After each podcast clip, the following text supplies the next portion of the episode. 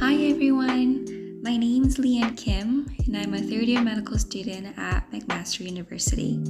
Welcome back to another podcast in the Learn Oncology Basics of Oncology series, a series meant to introduce healthcare learners and healthcare professionals to the basics of oncology. It is one of many resources on learnoncology.ca, a free educational platform created and maintained by Drs. Paris and Ingledew, who is a radiation oncologist at BC Cancer Agency. Today we'll discuss febrile neutropenia, which is one of the oncological emergencies that must be recognized and treated promptly. I hope you'll find this topic helpful when you're on the ward. Special thank you to Dr. Megan Tesh and Dr. Sean Edison, who are medical oncology fellows at UBC, and Dr. Ingledew for supervising and editing the production of the podcast script. And I would also like to thank Chloe Lim, a medical student at UBC, and Conley Krigler, a medical student at University of Saskatchewan, for their support with editing of this podcast.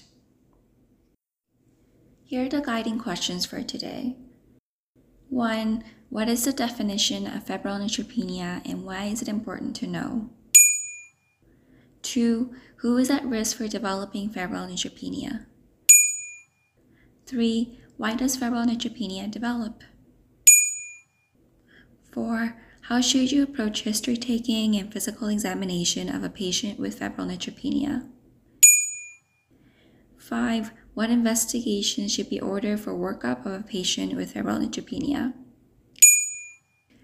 6. Are there any risk stratifying tools for febrile neutropenia?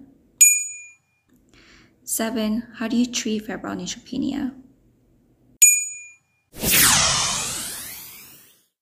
New section, the case. Let's start with a relevant case. You're a fourth year medical student working in the emergency department. Mr. Matheson is a 55 year old male with a non Hodgkin's lymphoma who was started on chemotherapy seven days ago. He presents to the emergency department from home with a sudden onset of fever of 38.5 degrees. He's hemodynamically stable otherwise. His CBC from his stat blood work comes back, and you notice that his absolute neutrophil count, or his ANC, is 0.4. What should you do? New section. What is the definition of febrile neutropenia and why is it important for you to know? The definition of febrile neutropenia is actually very specific. A patient is diagnosed with febrile neutropenia if 1. Their temperature is higher than 38.3 degrees or higher than 38 degrees for more than one hour. 2. The ANC, which is a measure of neutrophil granulocytes in the blood, is less than 0.5 or is expected to decrease below 0.5 in the next 48 hours. Notice that for both fever and neutrophil count, it sometimes comes down to what you predict the temperature and neutrophil count will be in the next few hours. Therefore, it is really important to monitor frequently when you suspect febrile neutropenia to ensure that you begin treatment as soon as you make the diagnosis. In patients with malignancy on active chemotherapy treatment who present with fever, febrile neutropenia should always be on your differential as the mortality is quite high. Studies report mortality of 5% in those with hematological malignancies. However, this number can actually go up as high as 50% if there is evidence of gram negative bacteremia or septic shock. In other words, the earlier recognized, the earlier you can give antibiotics, and the better the outcome will be. Time is of the essence. New section Who is at risk for developing febrile neutropenia? Patients with hematological malignancy are more likely to develop febrile neutropenia. In fact, 80% of patients with febrile neutropenia have underlying hematological malignancy, and only 10 to 15% have a solid malignancy. Age over 65, female sex, obesity, and poor nutritional status, as well as comorbidities such as COPD, diabetes, and renal impairment, are some of the known risk factors. New section What factors contribute to the development of febrile neutropenia? First, remember the myelosuppressive toxicity of chemotherapy. Chemotherapy induces an immunocompromised state due to its myelosuppressive toxicity on the bone marrow. This results in compromised innate and adaptive immunity. Secondly, consider gut epithelial toxicity from chemotherapy. In a normal gut, the antimicrobial peptides, lymphatic tissue like Peyer's patches, and first responders like dendritic cells prevent the entry and reaction to normal gut flora. In patients who are on chemotherapy, they may have damaged gut epithelium from chemotherapy, which may make the patient susceptible to attack from their own gut flora. Finally, consider the breach of the skin for IV access. Patients receiving chemotherapy often have indwelling IV sites which allows entry of skin microflora as well. In summary, the normal microbiome that is otherwise benign can become dangerous for patients who are severely immunocompromised. New section How should you approach history taking and physical examination of a patient with febrile neutropenia? Before we begin, I just wanted to highlight an important learning point. Patients with febrile neutropenia may not necessarily present with the signs or symptoms corresponding to the site of infection. In fact, the source of infection is only identified in 20 to 30% of patients. Therefore, it is crucial to keep your differential wide and remember that the fever may as well be the only sign of infection. Now let's talk about history taking. First, you should find more about what type of cancer the patient has know the tumor characteristics, staging, lymph node involvement, distant metastases, recent radiographic evaluations, histopathology and molecular markers, previous treatments, and future treatment plans. Find out if the patient has ever had febrile neutropenia, fungal infections, or other oncological complications.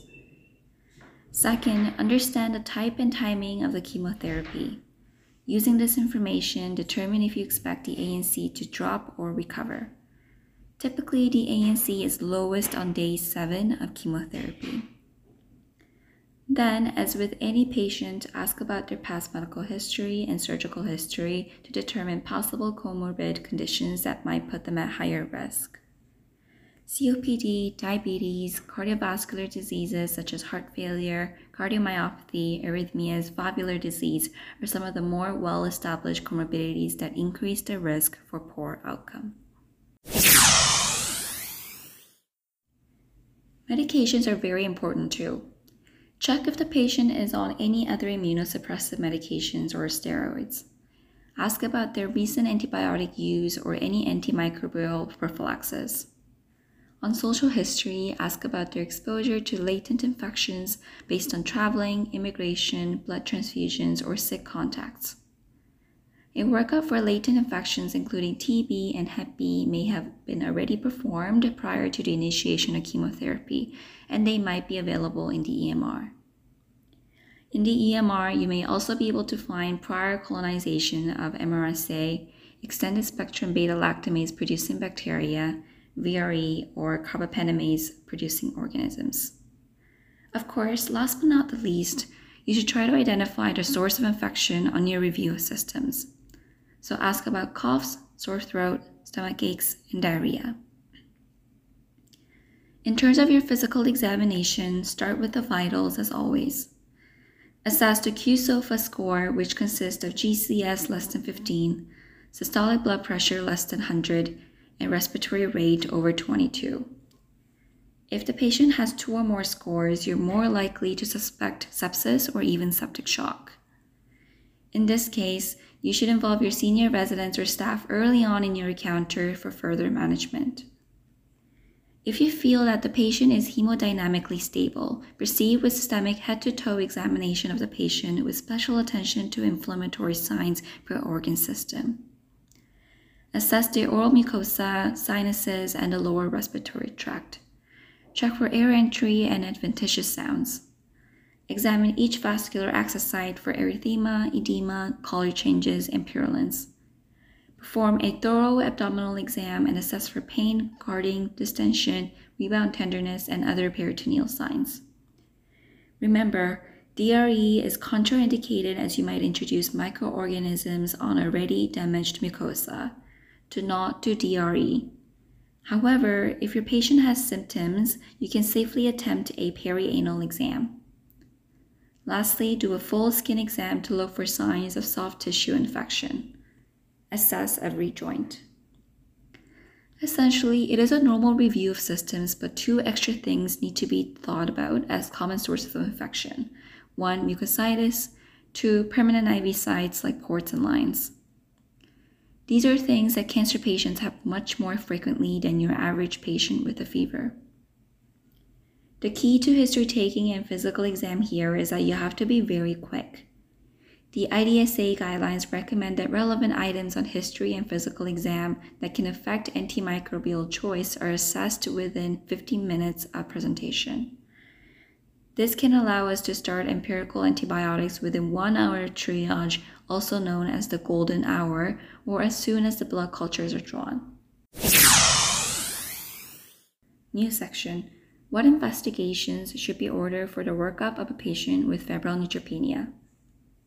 Your initial labs can include CBC, electrolytes, creatinine, and BUN, liver enzymes, total bilirubin, blood cultures from all vascular access sites, urinalysis, and urine culture.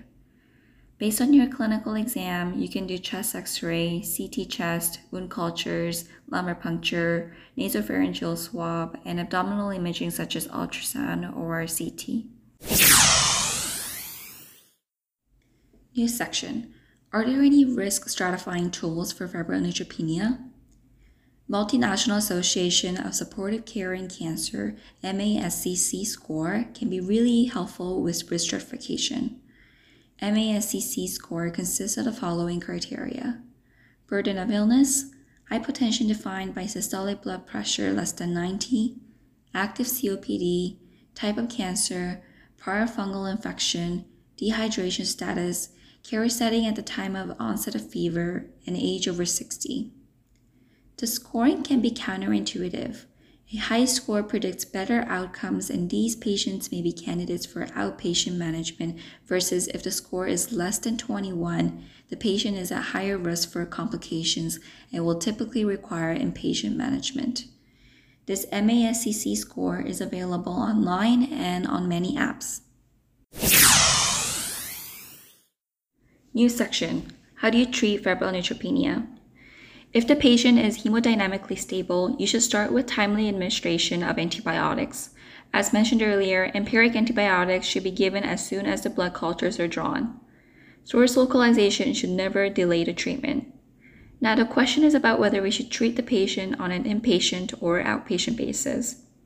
There is a strict set of criteria that help us best select for candidates suitable for outpatient therapy. The patient must have all of the following MASCC over 21, neutropenia that is anticipated to recover in less than seven days, clinically and hemodynamically stable status without dehydration, and absence of uncontrolled comorbidities. In practice, many emergency departments have their institution specific guidelines around managing febrile neutropenia.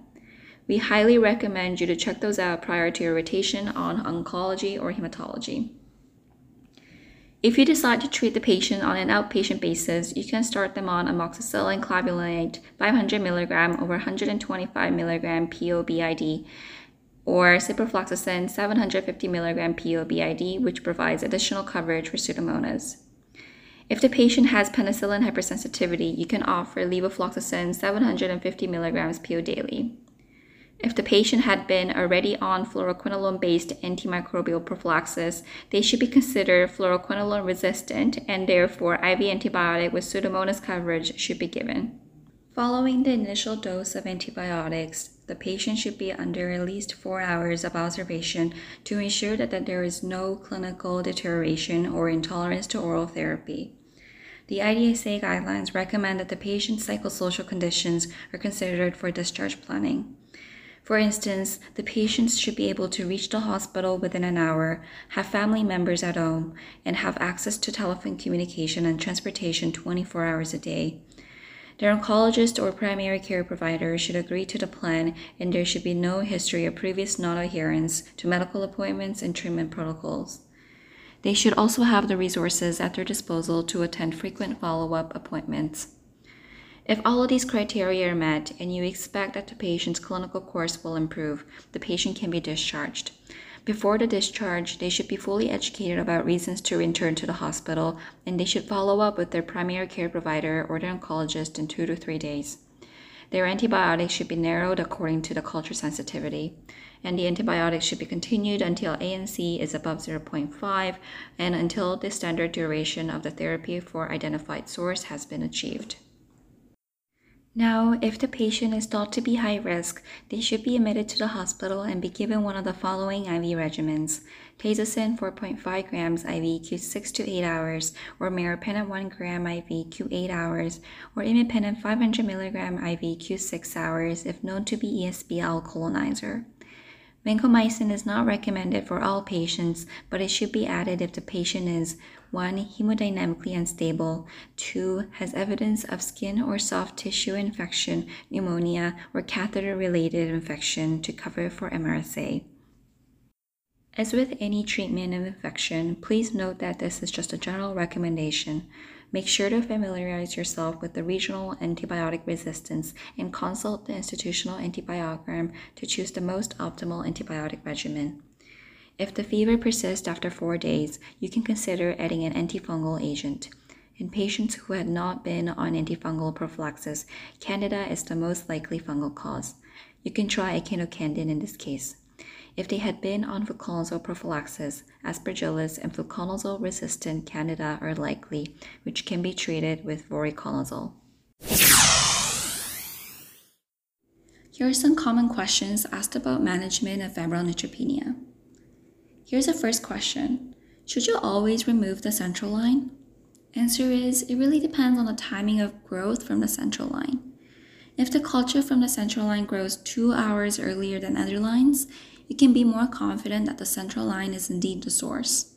In that case, it should be removed unless the culture grows coagulase negative staph. Here's a second question Is there any way to augment myeloid reconstitution? What is the evidence behind granulocyte colony stimulating factors during an acute episode of febrile neutropenia?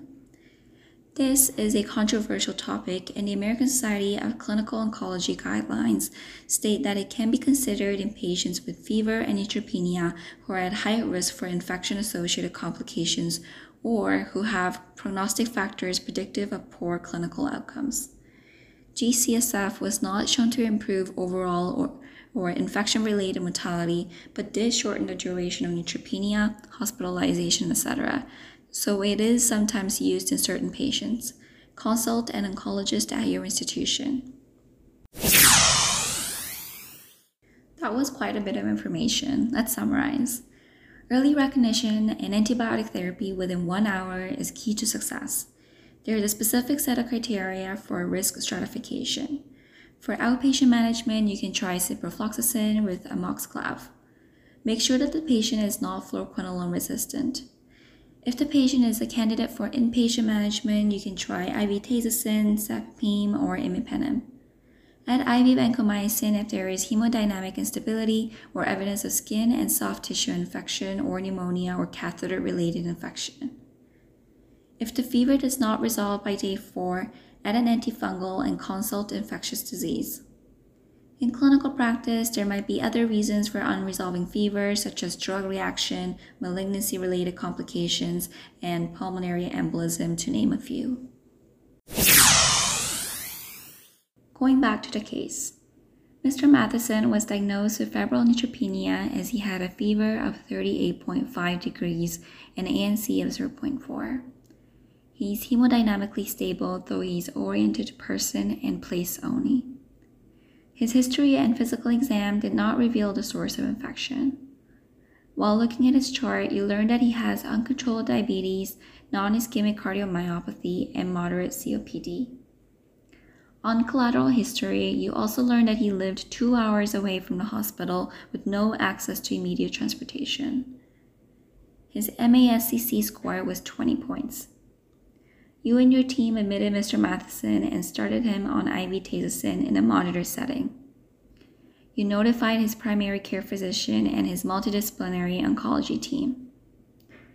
His fever resolved in 24 hours and his ANC has been stable. And that's it. Before you go about your day, let's review the main points. Number one, the definition of febrile neutropenia is very specific. The temperature should be higher than 38.3 degrees or higher than 38 degrees for more than one hour. The ANC should be less than 0.5 or should be expected to decrease below 0.5 in the next 48 hours. Number two, patients with hematological malignancy are more likely to develop febrile neutropenia. Make sure to note the timeline of their chemotherapy. The lowest ANC is usually seen on day 7. Number three, the source of infection is only identified in 20 to 30% of patients. Keep your differential wide and initiate your empirical antibiotic therapy as soon as you make the diagnosis and draw the blood cultures. Time is of the essence. Number four, there is a specific set of criteria and prognostic scoring systems such as MASCC that can help us determine the setting of care. Always consider the patient's psychosocial status and their resources to ensure their safety when making this decision. Great job in following along. That's it for today's podcast. Thanks for listening, and we hope you learned something. If you like this topic, please visit learnoncology.ca to access other oncology learning modules, videos, practice cases, and try your hand at some quizzes. Learn Oncology can also be found on Twitter and Instagram at LearnOncologyCA, where you can find more oncology cases and content.